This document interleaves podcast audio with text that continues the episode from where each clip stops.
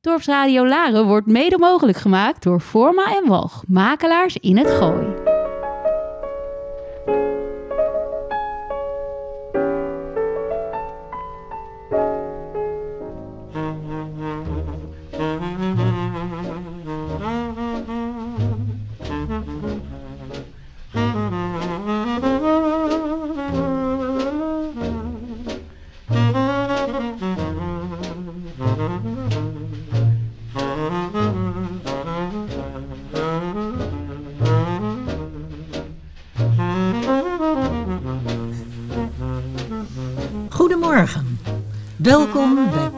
Praatvogels, aflevering 27. Elke zondag om 11 uur vertellen wij u verhalen van Zin en onzin. Verdriet en vreugde. Leven en laten leven.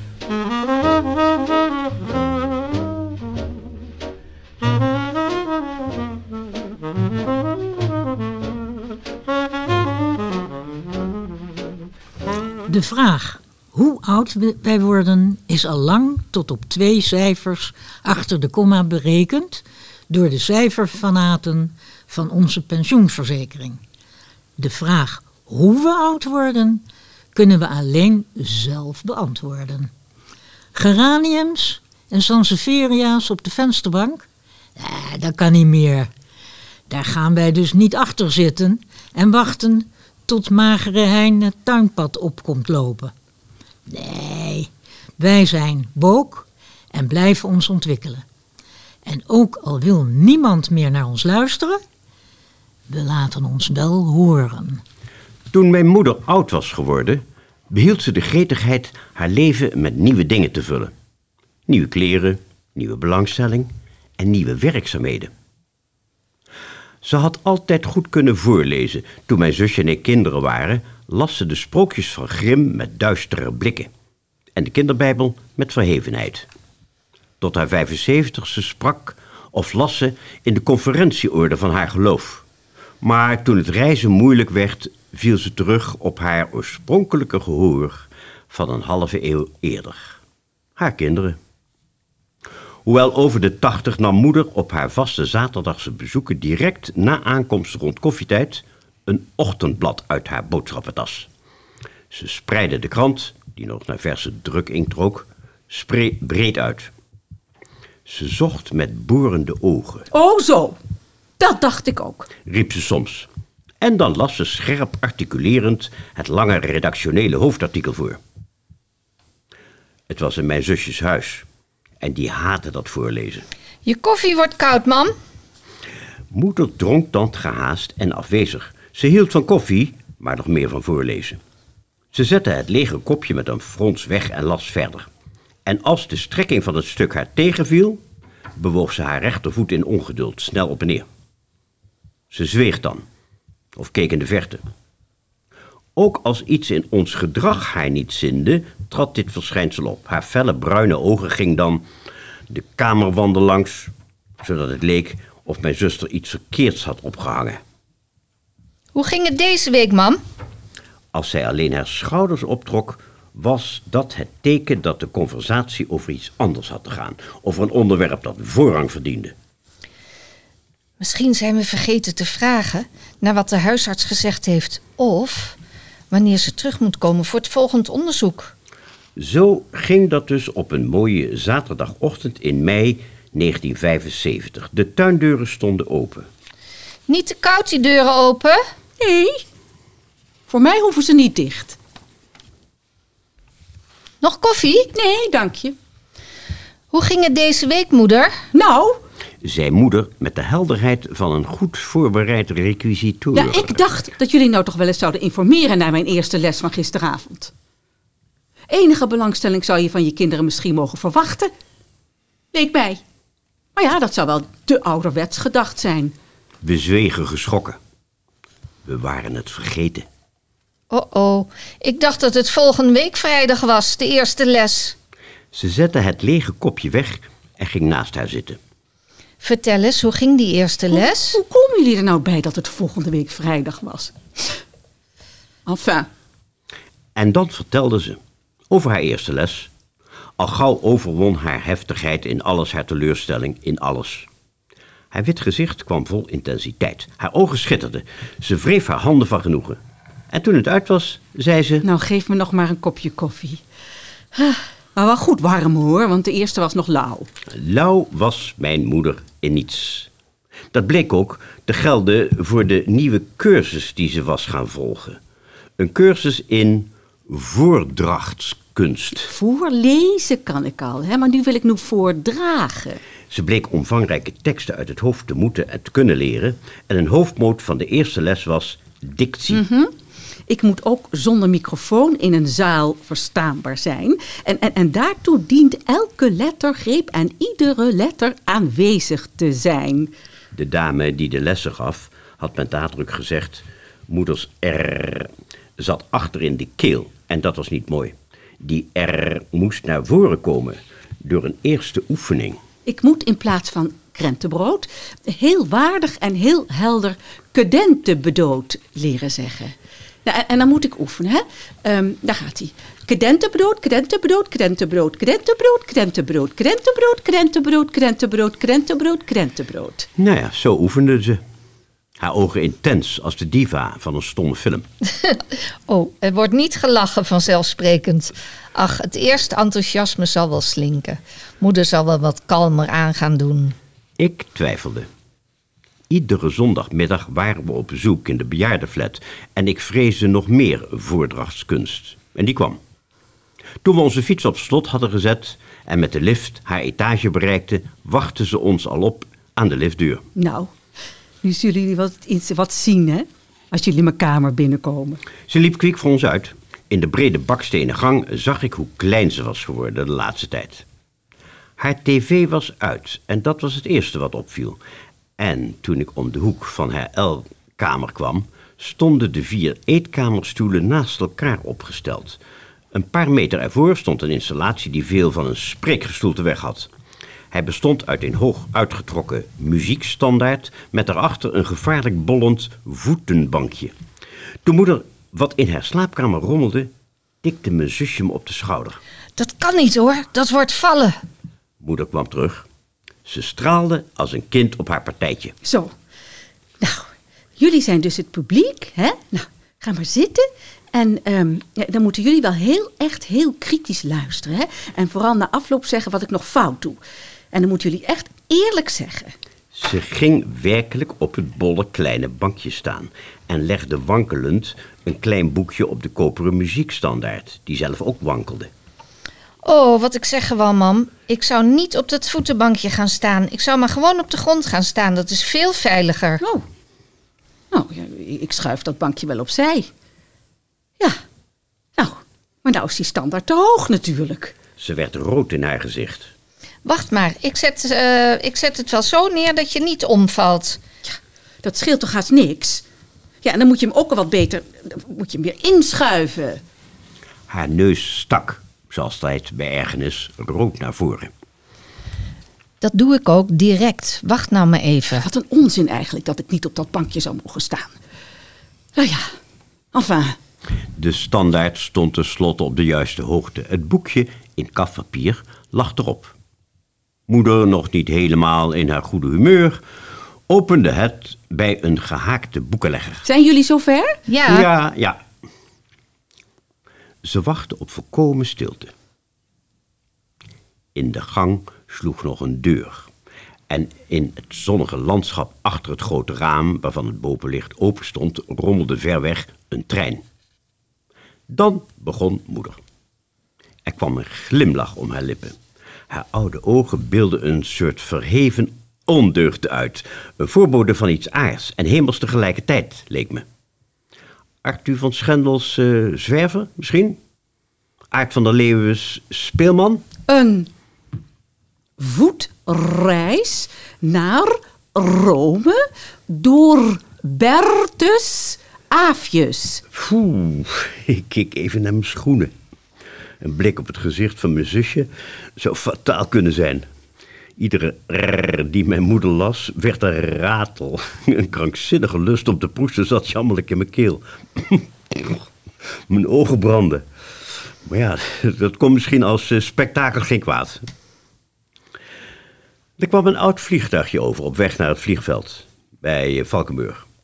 Er sloeg nog een deur, de lift zoomde en een kind riep: Dag, oma! En wat later startte een automotor en sloegen de portieren dicht. Met twee stoten op de klakson nam men afscheid. Nou, die zijn er mooi vanaf, dacht ik. Moeder las. Wij wachten en zaten. Na een half uur werd ze schor. ze hoestte hoog, zoals een zeer oude dame hoest. Zo, tot zover. Nou ga ik eventjes een kopje thee zetten. Oh, mijn zus sprong meteen op, want die wilde kunnen bewegen. Ik maak Ze de thee wel hoor. Ja, kan je dat dan wel vinden? En een beetje pittig hoor. Neem maar twee theezakjes. Ik heb een hekel aan slappe thee. Ze ging in een makkelijke stoel zitten. Zal ik de stoelen direct op zijn plaats zetten? Nee, wacht nou even. Het was toch nog niet uit? Ja, misschien dat ik het straks nog wel even afmaak. Ik zou het de eerste keer niet forceren, Maar man. na een kopje thee zal het toch wel weer gaan. Nou jongens, hoe vonden jullie het gaan? Ehm, uitstekend. Ehm, heel goed verstaanbaar en levendig genoeg. Te levendig.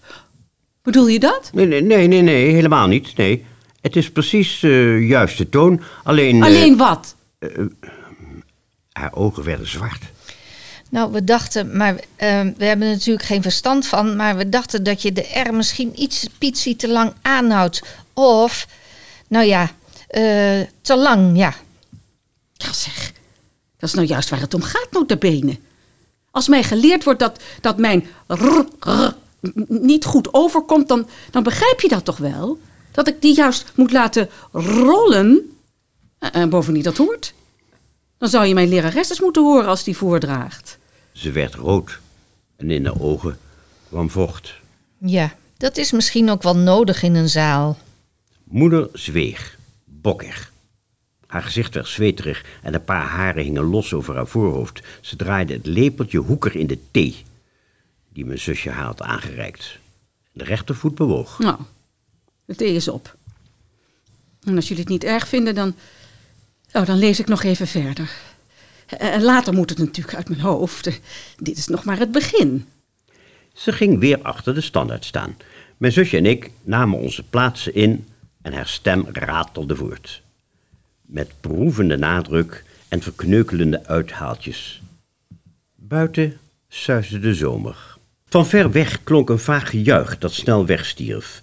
Een herinnering aan de lange voetbalzondagen met vader kwam boven. Ik hoorde weer een trein. Een die van Amsterdam door de grote bocht op Leiden aankwam. Ik onderdrukte een geeuw.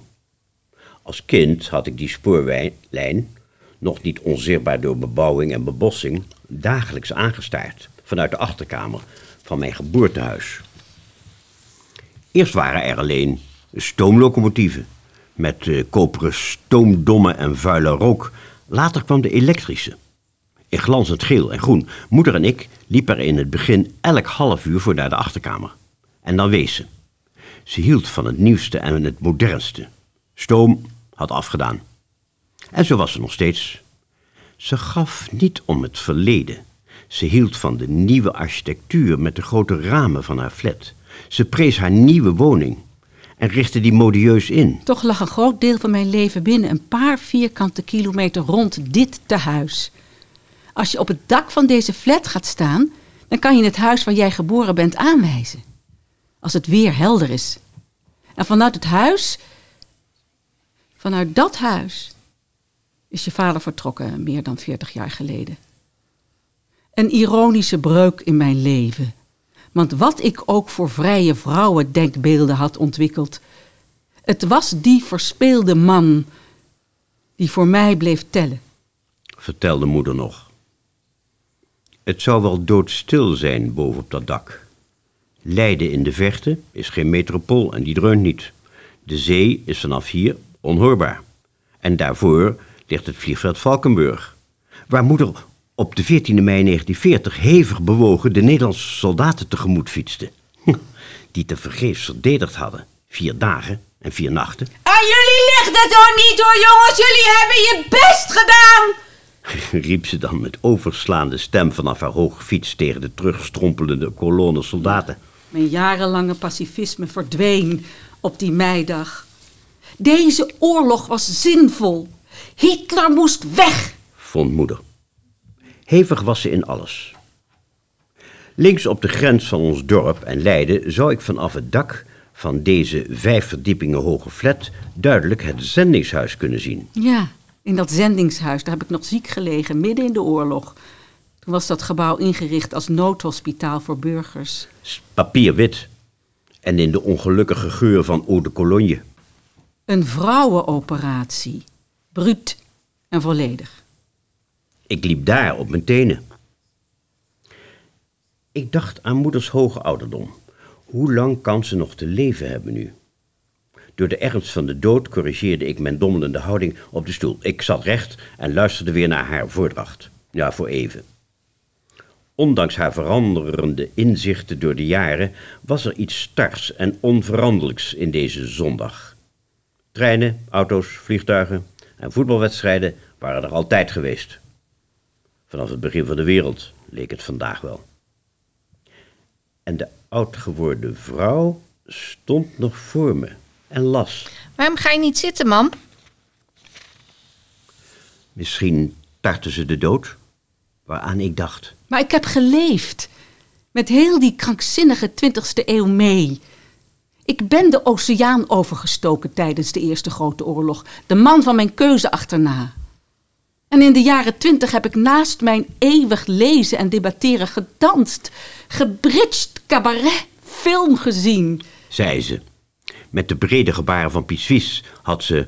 Mens durft te leven voor me gezongen toen ik zes was. En bang voor de lagere school. Oh, kunnen jullie me niet even een glas water brengen? Het voorlezen stopte. Mijn zus sprong op en bracht het haar. Ik was ook gaan staan. Er werd verder gelezen en ik ging weer zitten. Al gauw was ik in de warme ruimte nog alleen een licht hoofd, met vage herinneringen aan moeders stem. In de crisisjaren was de grote scheiding gekomen. Met de klacht van eenzaamheid die zou duren. En een ziekte. De haast kregelmakende moed tot aan een reeks operaties, waartoe steeds wonderlijk snel werd besloten, verbaasde ons. Vader, van veilige afstand, beweerde dat het aandacht trekken was. Maar het kon toch ook kracht zijn, die bereidheid. Als het oog hindert, rukken men het uit. Na de oorlog was er plotseling herstel. En er kwamen buitenlandse reisjes rond haar zestigste. En een vriend. Dat was een eh, tanig heertje van zeventig. Met eh, geel-grijze jongenskuif op zijn kop. En een gouden brilletje. Hij heeft een huis buiten Utrecht. En ik ben tijdelijk bij hem in dienst gekomen als dame van gezelschap. Ik kook voor hem. Ik doe boodschappen. En men raadt het al, las hem voor. Maar ik heb het naar mijn zin. Kom je een keertje kennis maken? Ze haalde me af van het Utrechtse station en we namen de bus. Ze zag er sterk en goed uit.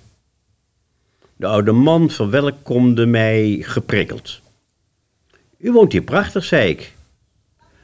Wat zegt hij? vroeg hij aan mijn moeder. Maar lieverd, je moet niet zo mompelen. Hij hoort niet zo goed.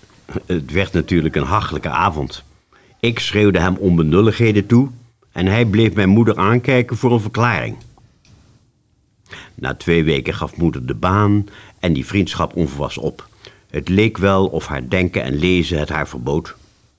Of dat er een hang was naar haar oude eenzaamheid die dwingend ontstond. Ze ging leren voordragen. Onder op een tafeltje bij het grote raam lag, behalve de Weekamp-catalogus, de Moed om te zijn van Paul Tillich. Luisteren jullie eigenlijk wel? Jazeker. Marmeren psyche, zo beschreven, als Casanova's schepping mij heugt. Gij zijt voor mij symbool gebleven van de eerste liefde der jeugd. nou, ik kan niet meer. zei ze bijna boos. Alsof wij haar hadden gedwongen te lang door te gaan. Hou dan op. Stop gewoon. Moeder knikte. Haar rechteroog trok iets naar binnen. Ik zette de stoelen terug om de tafel met een sterke wil het hier gezellig te maken. Zullen we een glaasje verboet nemen? Nou, is er nog iets op de tv vandaag? Even kijken hoor, in de tv-gids. Oh, ja, ja. Om vijf uur wil ik wel heel graag even die Vespers zien. Dus eh, als jullie dan even voor vijf naar huis gaan... Ja, ja, ja tuurlijk. natuurlijk. Doen we. Er werd ingeschonken en we nipten van de mierzoete drank. Er werd nog een ontspannen uurtje gepraat. En moeder praatte ook wat. Over haar kleinkinderen en over een tv-programma. En ook over een supermarkt met idioot weinig kassa's. Als oud mens moet je veel te lang staan wachten. Over aafjes geen woord meer. Mijn zus en ik fietsten terug. De zon stond lager en we zwaarden achterom kijkend lukraak naar het licht kaatsende ramen van het grote gebouw. Ik dronk nog een glas jenever mee in mijn zusjes huis. zo, dat zit er weer op voor vandaag. Ja, ik moet steeds denken aan het gezicht waarmee moeder zei... Dus als jullie dan even voor vijf naar huis gaan... Een gezicht vol grenzeloze ontroostbaarheid in feite. Een van ergernis vlekkerig gezicht dat denkt... Aan jullie heb ik immers ook niets. Ja. En hoewel ik zogenaamd een rijpe leeftijd heb, zie ik de kans wat geërgerd te zijn over dat wegsturen hoor. Wat kunnen wij eraan doen dat destijds vader vertrokken was? Hij is al lang dood trouwens, we kunnen hem niet eens optoveren. Mijn zusje zette de tuindeuren nog open. En vanuit de aangrenzende achtertuintjes was ontspannen gepraat hoorbaar en gelach.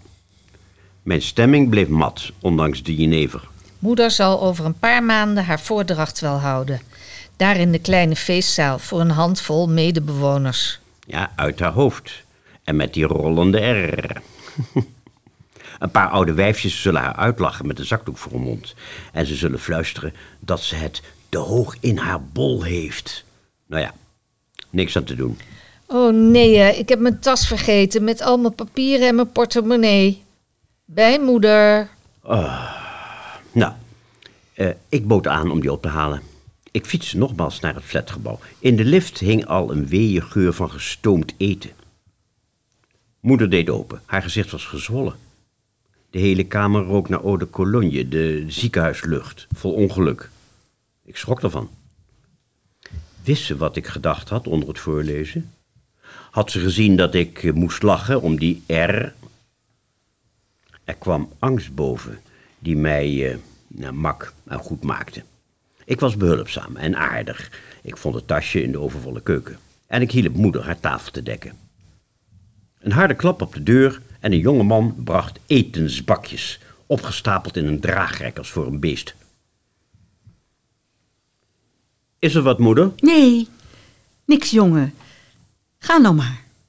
Kort na haar voerdracht in de feestdaal, die ongeveer verliep zoals ik gevreesd had, kocht moeder penselen en waterverf. En in ijzeren discipline maakte zij tientallen aquarellen en kreeg ze ze tentoongesteld in de recreatiezaal. Een goede verpleger hing ze voor haar op. Nee, lager. Veel lager. Op ooghoogte. De verpleger voldeed aan haar regieaanwijzingen als een heilige. Er was een schrikwekkend verlaten landschap bij, bar en leeg, en in het groen-geel van harde eierdooiers, bijna als een van Van Gogh. Maar zelfs de vogels ontbraken. Een jaar later, na haar dood, vonden we moeders agenda van jaar 1975. Ik bladerde er wat in en zocht naar die eerste zondag in mei. En daar stond genoteerd in haar duidelijke handschrift... Slechte nacht. Twee tabletten genomen. Veel pijn. Bijna de hele dag in bed. Alleen smiddags op, toen de kinderen er waren. Nog voorgelezen. Heb de r nu onder de knie. S'avonds eenzaam. Alleen tv. Morgen massage. Gelukkig. Ik legde het in bruin imitatieleer gebonden boekje terug, maar met de voorzichtigheid van schaamte en respect.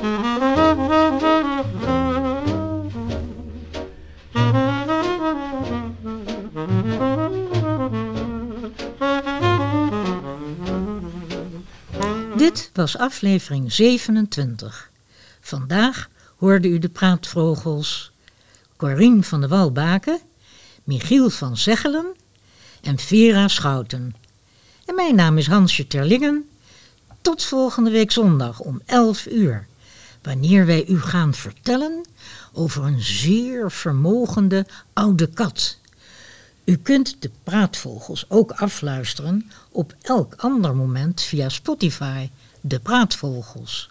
Of via de podcast van Dorpsradio Laren.